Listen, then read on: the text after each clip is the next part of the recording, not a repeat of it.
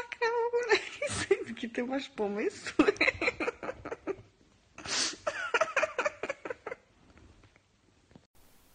Witajcie. W dzisiejszym odcinku przeniesiemy się do Niemiec, a dokładnie do Zelfkant.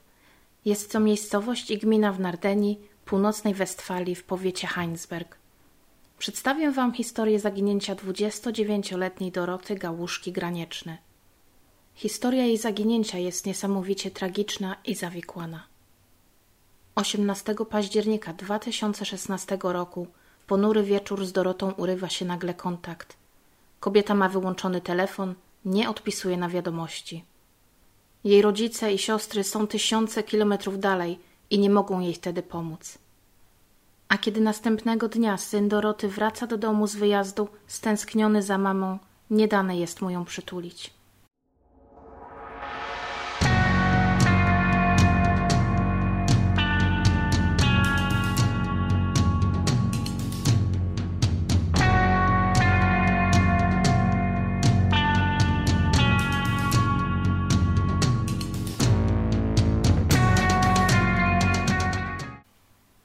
Dorota Gałuszka urodziła się 13 października 1987 roku w szpitalu w Wodzisławie Śląskim. Na świat nie przyszła jednak sama. Miała siostrę bliźniaczkę o imieniu Agata. Bliźniaczki miały jeszcze dwie siostry, starszą Katarzynę i młodszą o trzy lata Magdalenę. Ich rodzice Barbara i Andrzej byli więc szczęśliwymi rodzicami aż czterech córek, którym starali się zapewnić jak najlepsze wychowanie. Wszyscy razem mieszkali w małej miejscowości Radlin na Śląsku. Z tego co wiadomo, wywnioskować można, że rodzina Gałuszka była bardzo kochającą się i zżytą rodziną. Wszyscy jej członkowie bardzo kochali Dorotę, a i ona była niezwykle rodzinną osobą. Nawet w dorosłości, kiedy siostry wyjechały za granicę do różnych krajów, cały czas utrzymywały częsty i bliski kontakt ze sobą, a także z rodzicami. Dorota była pogodnym i wesołym dzieckiem. Uwielbiała bawić się na dworze, zdecydowanie wolała spędzać czas na podwórku z koleżankami niż siedzieć w domu. Jeśli jednak zostawała w mieszkaniu, najbardziej lubiła bawić się klockami, a później w okresie szkoły podstawowej pisała pamiętnik. Była więc nie tylko aktywną dziewczynką, ale miała też chwilę refleksji. W szkole najbardziej lubiła matematykę w przeciwieństwie do swojej siostry bliźniaczki, która zdecydowanie wolała język polski. Dorota nie sprawiała kłopotów w szkole, nie chodziła na wagary, nie uciekała z domu. Nie miała może samych szóstek, ale uczyła się dobrze. Po skończeniu szkoły podstawowej i gimnazjum Dorota poszła do szkoły zawodowej, gdzie kształciła się na sprzedawcę. Pewnego dnia, kiedy Dorota była już nastolatką, do mieszkania rodziny Gałuszka przyszedł mężczyzna, który pracował w spółdzielni, aby dokonać napraw na balkonie. I tak właśnie Dorota poznała swojego przyszłego męża, Manfreda. Było to w okolicy lat 2004-2005. Dorota miała wówczas około 17 lat. Manfred był od niej kilka lat starszy, miał 23 lata. Młodzi ewidentnie przypadli sobie do gustu podczas tego spotkania, ponieważ wkrótce zaczęli się umawiać i stworzyli związek. Dorota była bardzo młoda, zakochała się po uszy i dostrzegała w Manfredzie wszystko, co najlepsze. Ani ona, ani jej rodzina nie mieli w tamtym czasie mężczyźnie nic do zarzucenia. Ja bym powiedziała tak, jak dla mnie to to było tak jak też przeważnie to, to wygląda, że, bo to wie Pani jak to jest, na początku też nie widzi się, każdy się stara, żeby jak najlepiej wypaść przed tym drugim człowiekiem, żeby jak najwięcej względów swoich pozytywnych pokazać. Na początku to, to nie, nie było nic jakichś takich, jakichś, nie wiem, takich niepokojących sygnałów, jakich, no wiadomo, że każdy jakieś tam e, robi rzeczy, które się jemu jednemu podobają, drugiemu nie, ale nie było jakichś takich na przykład sygnałów, gdzie byśmy jakoś, jakiś niepokój czuli, czy coś takiego. Dopiero później, jak już tak, no mi się wydaje, że to na pewno dopiero doszło, znaczy się doszło, no ma, wydaje mi się, że on wtedy dopiero zaczął taką twarz pokazywać, albo Dorota zaczęła to zauważać, jak oni zaczęli ze sobą mieszkać. Tak to zresztą zwykle bywa. Kiedy jest się kimś zauroczonym, chce się tej osobie pokazać siebie z jak najlepszej strony. I dopiero z czasem można poznać się lepiej, a kiedy opadną pierwsze uniesienia, zacząć dostrzegać w tej drugiej osobie również wady. A najlepiej poznaje się drugą osobę dopiero wtedy, kiedy zacznie się z nią mieszkać i przebywać na co dzień. Wtedy też Manfred zaczął powoli pokazywać ciemniejsze strony swojego charakteru. Dorota i Manfred zamieszkali ze sobą jednak dopiero po ślubie, a ślub wzięli niezwykle szybko. Pod koniec lipca 2005 roku para wzięła ślub cywilny. Dorota była wówczas jeszcze niepełnoletnia, 18 urodziny obchodziła dopiero w październiku tego samego 2005 roku. Z tego też względu rodzice dziewczyny musieli wydać oficjalną zgodę na małżeństwo. Uczynili to jednak bez problemu, a trzy miesiące później, po ukończeniu 18 lat przez Dorotę, młodzi wzięli także ślub kościelny. Już kiedy się poznali, Manfred od czasu do czasu wyjeżdżał do Niemiec, gdzie pracował dorywczo na budowach. Jeszcze przed ślubem Dorota czasami wyjeżdżała razem z nim, natomiast krótko po ślubie cywilnym wyjechali do Niemiec już na stałe. Zamieszkali w Zelfkant, niewielkim miasteczku przy granicy z Holandią. Trzy lata po ślubie pary na świat przyszedł ich pierwszy syn Konrad. Rok później urodził się Wiktor. Niestety chłopiec zmarł w wieku siedmiu miesięcy. Zarówno Manfred, jak i Dorota pracowali, on jako pracownik fizyczny na budowach, a Dorota przed swoim zaginięciem w przedszkolu, a także dorabiała sobie w pizzerii. Pozornie żyło im się dobrze, wszystko było ok. Od rodzina jak każda inna. Jednak jaka była prawda i co działo się za zamkniętymi drzwiami, tego do końca nie wiemy. Dziś na temat codzienności Doroty i jej życia rodzinnego opowiedzieć może jedynie jej rodzina, mama i siostry, a one były tysiące kilometrów dalej, choć utrzymywały codzienny, bliski kontakt. Dorota niemal każdego dnia, a czasami kilka razy dziennie rozmawiała przez telefon albo przez komunikatory internetowe ze swoimi rodzicami i siostrami. Opowiadała im o tym, co się u niej dzieje, była bezpośrednia i szczera. Rodzina nie sądzi, aby Dorota cokolwiek przed nimi ukrywała. Dziewczyna nie mówiła niczego bardzo niepokojącego, ale też nie ukrywała, że ma problemy w małżeństwie. Manfred okazał się być osobą dominującą, porywczą, szybko się denerwował. Na początku Dorocie to nie przeszkadzało, ale z czasem coraz bardziej utrudniało wspólne życie. Jak się okazało, był on raczej typem osoby, która w nerwach czymś rzuci, trzaśnie, krzyknie. Takich drobnych sytuacji się mnożyło, a nieporozumienia i wzajemne pretensje narastały. Nie dało się ich na spokojnie i rzeczowo z nim wyjaśnić. Manfred zaczął też coraz częściej mijać się z prawdą i okłamywać żonę w kwestiach pracy, finansów, opłat. Ponadto z czasem stawał się coraz bardziej kontrolujący i chorobliwie zazdrosny. Problemy narastały i Dorocie coraz mniej podobało się takie życie z mężem. Coraz częściej się kłócili, na przykład kiedy Dorota dowiadywała się o kolejnych kłamstwach, nieraz zupełnym przypadkiem. Dorota więc podjęła decyzję o odejściu od Manfreda. Rodziny powiedziała o tym jeszcze wiosną, czyli jakieś pół roku przed zaginięciem. Chciała jednak poczekać z rozstaniem i wyprowadzką od męża do Bożego Narodzenia. Później jednak powiedziała, że poczeka do wakacji, do końca roku szkolnego syna. Rodzina nalegała, jednak mówili, że skoro już zdecydowała się, to nie powinna odkładać przeprowadzki. Namawiali Dorotę, żeby tak długo nie czekała, tylko spakowała się i wyjechała od razu. Dodam tutaj, że Manfred wiedział o tym, co planuje Dorota. Ona nie podjęła tej decyzji z dnia na dzień, to był proces, który trwał miesiącami. I kiedy tą decyzję podjęła, nie ukrywała tego ani przed mężem, ani przed synem. Zaczęła już nawet odkładać pieniądze i przygotowywać się do rozstania. Zamierzała na początek wraz z siedmioletnim wówczas Konradem przeprowadzić się do starszej siostry Kasi na Bawarię. Według słów rodziny Dorota poinformowała męża o swoich planach przynajmniej na pół roku przed swoim zaginięciem. W tamtym czasie Dorota odnowiła również starą znajomość z dawnym bliskim kolegą ze szkolnych lat, który mieszkał w Holandii. Po latach złapali znowu kontakt poprzez media społecznościowe i zaczęli regularnie się komunikować. Jemu również nie wyszło w małżeństwie. Wiadome jest, że spotkali się przynajmniej raz – Dorota pojechała do Holandii, by się z nim zobaczyć. Jednak nie wiemy dzisiaj, jak zaawansowana była znajomość z tym mężczyzną. Warto tutaj również zaznaczyć, że Manfred o tej znajomości według rodziny Doroty wiedział. Próbowałam nawiązać kontakt z tym znajomym Doroty, jednak nie zdecydował on się na rozmowę ze mną ze względu na to, że od tamtego czasu ułożył sobie życie i nie chce burzyć harmonii w nowym związku. Na dwa dni przed zaginięciem, w niedzielę 16 października 2016 roku, Dorota rozmawiała z mamą. Pani Barbara po raz kolejny namawiała córkę, by nie czekała tak długo z odejściem do męża. Rozmawiałam ich dwa dni przed zaginięciem. Ja mówię, Dorotka, nie czekaj tak długo, to jest do czerwca strasznie długo. A ona powiedziała, mamusia, ja się jego nie boję. Tak mi powiedziała. Dorota była w tym czasie w Holandii u swojej siostry bliźniaczki. Świętowały razem urodziny. Pani Barbara rozmawiała też z córką w poniedziałek 17 października i wtedy też po raz ostatni miała z nią kontakt. Z pewnych źródeł dowiedziałam się, że w trakcie tego pobytu Dorota podobno spędziła czas ze swoim przyjacielem. Po weekendzie spędzonym w Holandii 18 października 2016 roku Dorota wróciła do domu.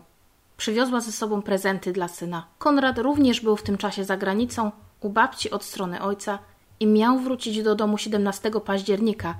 Jednak jego ojciec, Manfred, przesunął ten termin na środę 19 października.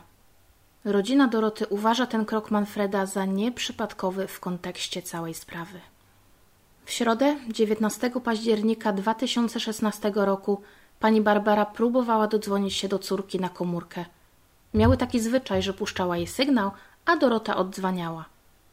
Jednak tego dnia telefon Doroty był wyłączony. Nie było sygnału, nie mogła więc się dodzwonić. Następnego dnia pani Barbara poprosiła swoją najmłodszą córkę Magdę o próbę kontaktu z Dorotą. Kobieta myślała, że może z powodu starego modelu swojego telefonu nie udaje jej się nawiązać kontaktu z Dorotą.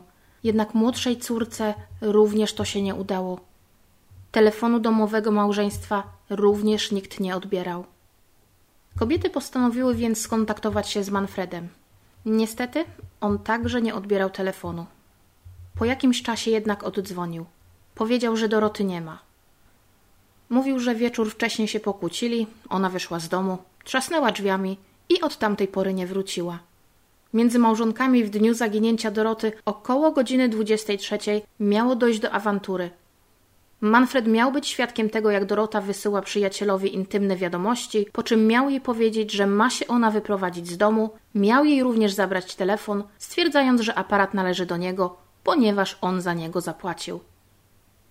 Według zeznań Manfreda Dorota wyszła z domu, zabierając jedynie portfel i 90 euro. Ubrana była najprawdopodobniej w dżinsy, skórzaną kurtkę oraz buty na wysokim obcasie.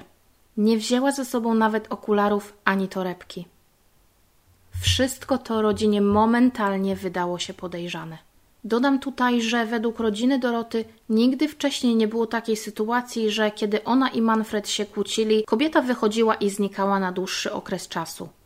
W takich momentach chodziła na piętro domu do pokoju, aby tam na spokojnie przemyśleć sytuację i ochłonąć. Zastanawiam się, czy gdyby mama i siostry nie próbowały skontaktować się z Dorotą, to kiedy rodzina w ogóle dowiedziałaby się o jej zaginięciu? Manfred sam z siebie rodziny nie poinformował i wątpią oni w to, żeby później to zrobił.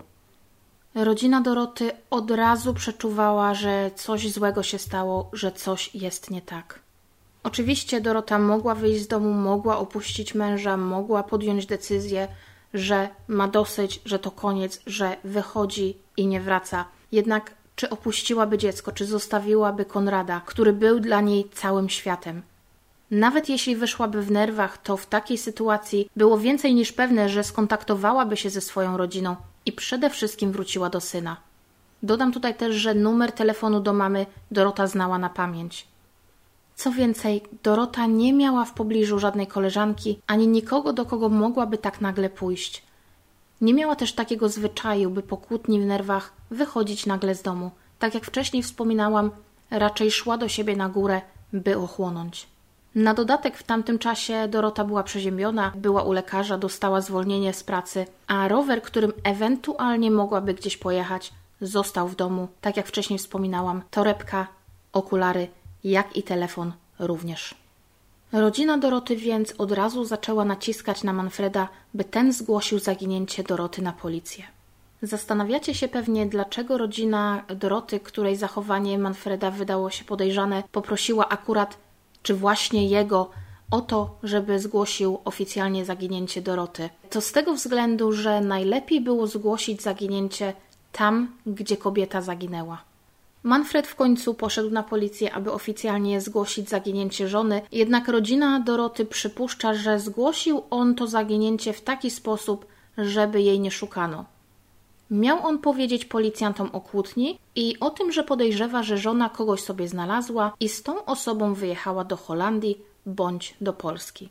Poinformował również funkcjonariuszy o tym, że Dorota wzięła ze sobą jedynie portfel, w którym miała dokumenty i 90 euro w gotówce, które dostała wcześniej od niego. Funkcjonariusze mieli stwierdzić, że Dorota jest osobą pełnoletnią i ma prawo przebywać gdzie chce. Warto tutaj również dodać, że od dnia zaginięcia aż do dzisiaj karta bankomatowa zaginionej nie została użyta, nie było również żadnej aktywności na jej koncie. Rodzina Doroty uważa, że Manfred zgłosił zaginięcie w taki sposób celowo, aby zyskać na czasie, ponieważ gdyby wykazał zaniepokojenie, powiedział, że nigdy tak nie robiła, że było to nietypowe dla niej zachowanie, pewnie policjanci inaczej podeszliby do sprawy. W czwartek 20 października po pracy również mąż siostry Katarzyny zgłosił zaginięcie Doroty. Wtedy policjanci pojechali do domu Doroty i Manfreda. Nie przeszukali go jednak, a jedynie przeprowadzili z Manfredem rozmowę, zadali mu kilka pytań i na tym się zakończyło. Następnego dnia, czyli w piątek, mama Doroty poszła na policję osobiście, został spisany odpowiedni protokół i wtedy tak naprawdę ruszyły poszukiwania. Policja rozpoczęła działania. Został przeszukany dom, garaż, ogródek małżeństwa. Później korzystano z różnych metod i te poszukiwania były ponawiane. Przesłuchano całą rodzinę zaginionej, sąsiadów, znajomych, również Manfreda, który był przesłuchiwany przez wiele godzin aż do północy. Zabezpieczony został komputer mężczyzny oraz jego telefon, jak i telefon Doroty. Manfred był też zatrzymany na jeden dzień na czas przeszukiwania domu. Niestety jego przesłuchania nic do sprawy nie wniosły, podobnie jak przesłuchania pozostałych osób. W kolejnych dniach i tygodniach poszukiwania nie ustawały. Funkcjonariusze korzystali innymi z luminolu w poszukiwaniu śladów krwi, z pomocy psów tropiących, później również tych wyszkolonych do szukania zapachu zwłok. Niestety to nic nie przyniosło. Specjalnie zdysponowane psy tropiące oczywiście wyczuły zapach Doroty w domu, ale na zewnątrz ten trop się urwał. W poszukiwaniach łącznie wzięło udział 800 funkcjonariuszy, 10 płetwonurków i 6 psów tropiących. W poszukiwania Doroty zaangażowała się również lokalna Polonia, a jej zaginięcie zostało nagłośnione w mediach. W trakcie prowadzenia śledztwa sprawdzone zostały również okoliczne kamery, a sąsiedzi zeznali, że widzieli podejrzany samochód na posesji małżeństwa. Miał być widziany dość często w dniach poprzedzających zaginięcie Doroty i w samym dniu jej zaginięcia. Był to ciemny samochód na holenderskich tablicach. Sąsiedzi nie byli jednak w stu procentach pewni swych zeznań, więc policja też nie mogła brać tej informacji za pewnik. Udało mi się dotrzeć do zapisu monitoringu z dnia zaginięcia Doroty, na którym w późnych godzinach wieczornych w okolicach zamieszkania Doroty i Manfreda widoczny jest samochód podobny do tego, jaki miał Manfred. Ze względu jednak na słabą jakość nagrania nie udało się potwierdzić, czy jest to samochód Manfreda.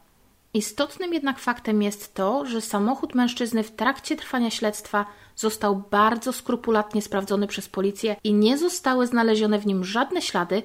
I tutaj sprawa bardzo się komplikuje, ponieważ dotarły do mnie pewne informacje na temat tego, że Manfredowi mógł ktoś pomagać. W kręgu podejrzanych mają być osoby z bliskiego otoczenia małżeństwa. Z tego co jest mi wiadomo, Manfred miał i nadal ma status podejrzanego, jednak nigdy nie przedstawiono mu żadnych zarzutów. Był i jest również jedynym podejrzanym w tej sprawie, a aresztowany nie został ze względu na brak dowodów. Pół roku po zaginięciu Doroty śledztwo zostało zawieszone. Manfred nie brał udziału w żadnych poszukiwaniach Doroty, tłumaczył się tym, że jego adwokat doradził mu, że tak będzie najlepiej, a wręcz mu tego zabronił. Udało mi się nawiązać kontakt z osobą blisko spokrewnioną z Manfredem. Poprosiłam tę osobę, aby zapytała go, czy zechciałby ze mną porozmawiać. Niestety, Manfred nie zgodził się na rozmowę ani wystosowanie komentarza. Natomiast osoba z rodziny Manfreda powiedziała mi, że absolutnie nie wierzy, aby on miał cokolwiek wspólnego z zaginięciem żony. Chciała ta osoba jednak zaapelować, aby każdy, kto posiada jakiekolwiek informacje na temat zaginięcia Doroty, które w jakikolwiek sposób mogłyby przyczynić się do jej odnalezienia, aby skontaktowała się z policją. Policja nie znalazła żadnych punktów zaczepienia, tropów, śladów.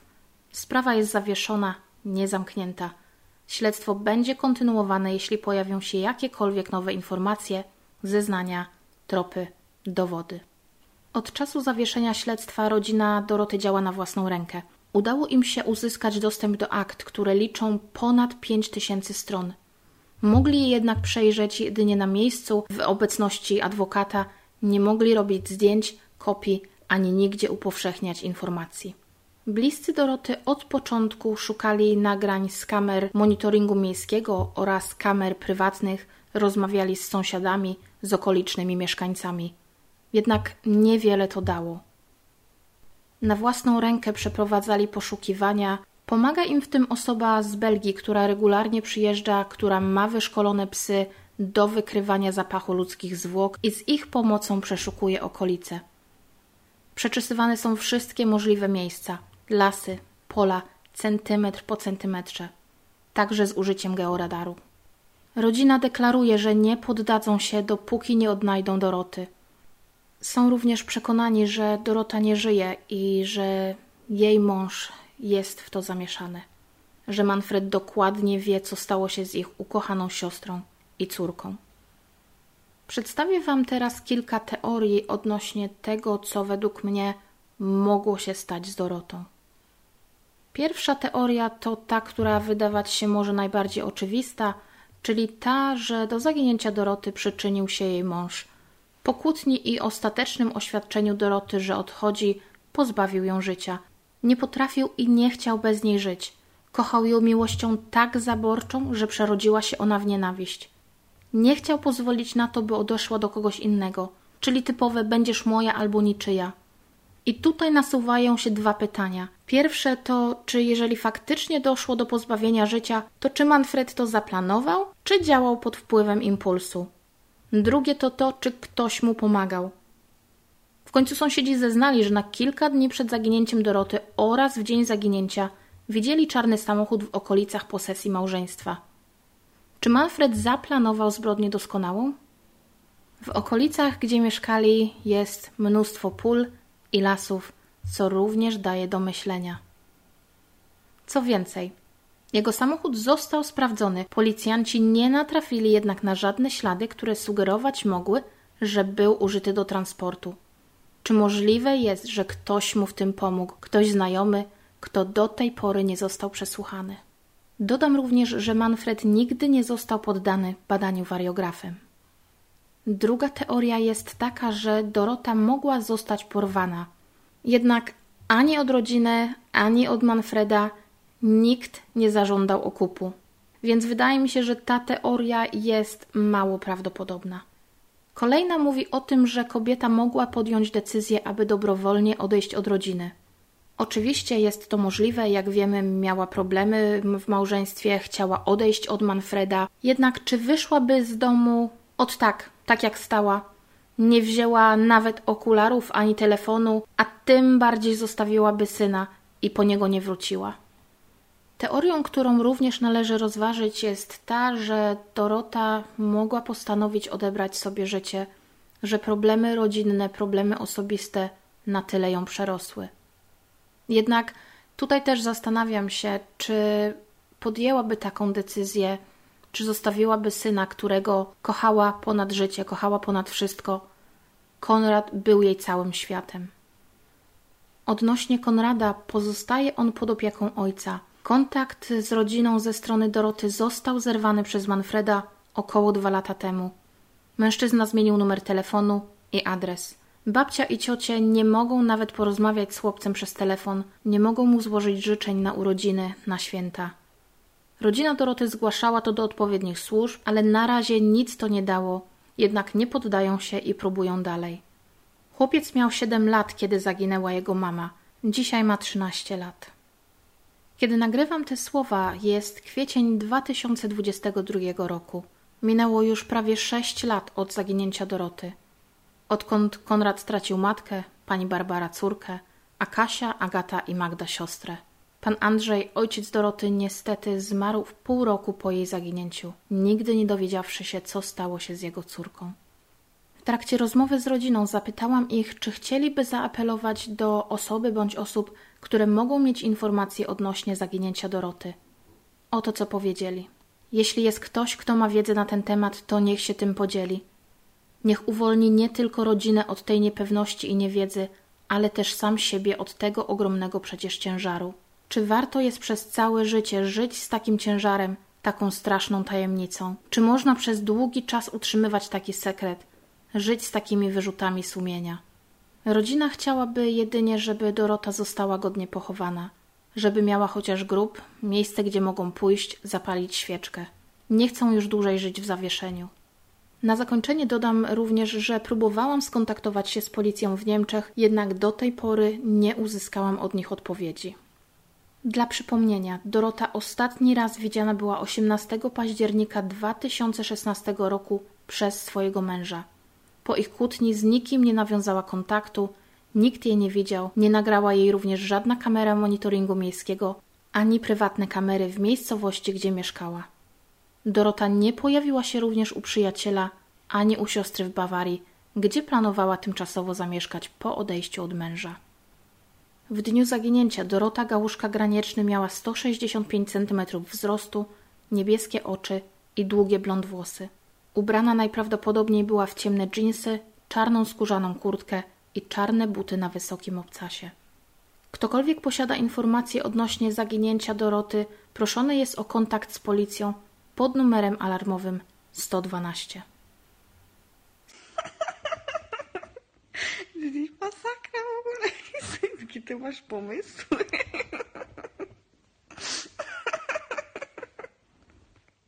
Z tego miejsca chciałabym podziękować rodzinie Doroty za okazane zaufanie, za rozmowę, jak również innym osobom, które zdecydowały się na rozmowę ze mną i przekazały mi pewne informacje. Wam, drodzy słuchacze, dziękuję jak zawsze za wysłuchanie odcinka. Dziękuję za każde udostępnienie, ponieważ, tak jak zawsze powtarzam, im więcej udostępnień, im więcej osób pozna historię czy Doroty, czy innych osób zaginionych, o których opowiedziałam w poprzednich odcinkach, tym większe prawdopodobieństwo, że te osoby zostaną odnalezione. Dziękuję również Izabeli za pomoc przy powstawaniu tego odcinka. Zapraszam Was również na moje media społecznościowe. Linki znajdziecie w opisie. A jeżeli chcielibyście wesprzeć moją działalność, możecie podarować mi wirtualną kawę na portalu Buy Coffee 2. Link również znajdziecie w opisie. Jeszcze raz bardzo dziękuję i do usłyszenia w następnym odcinku.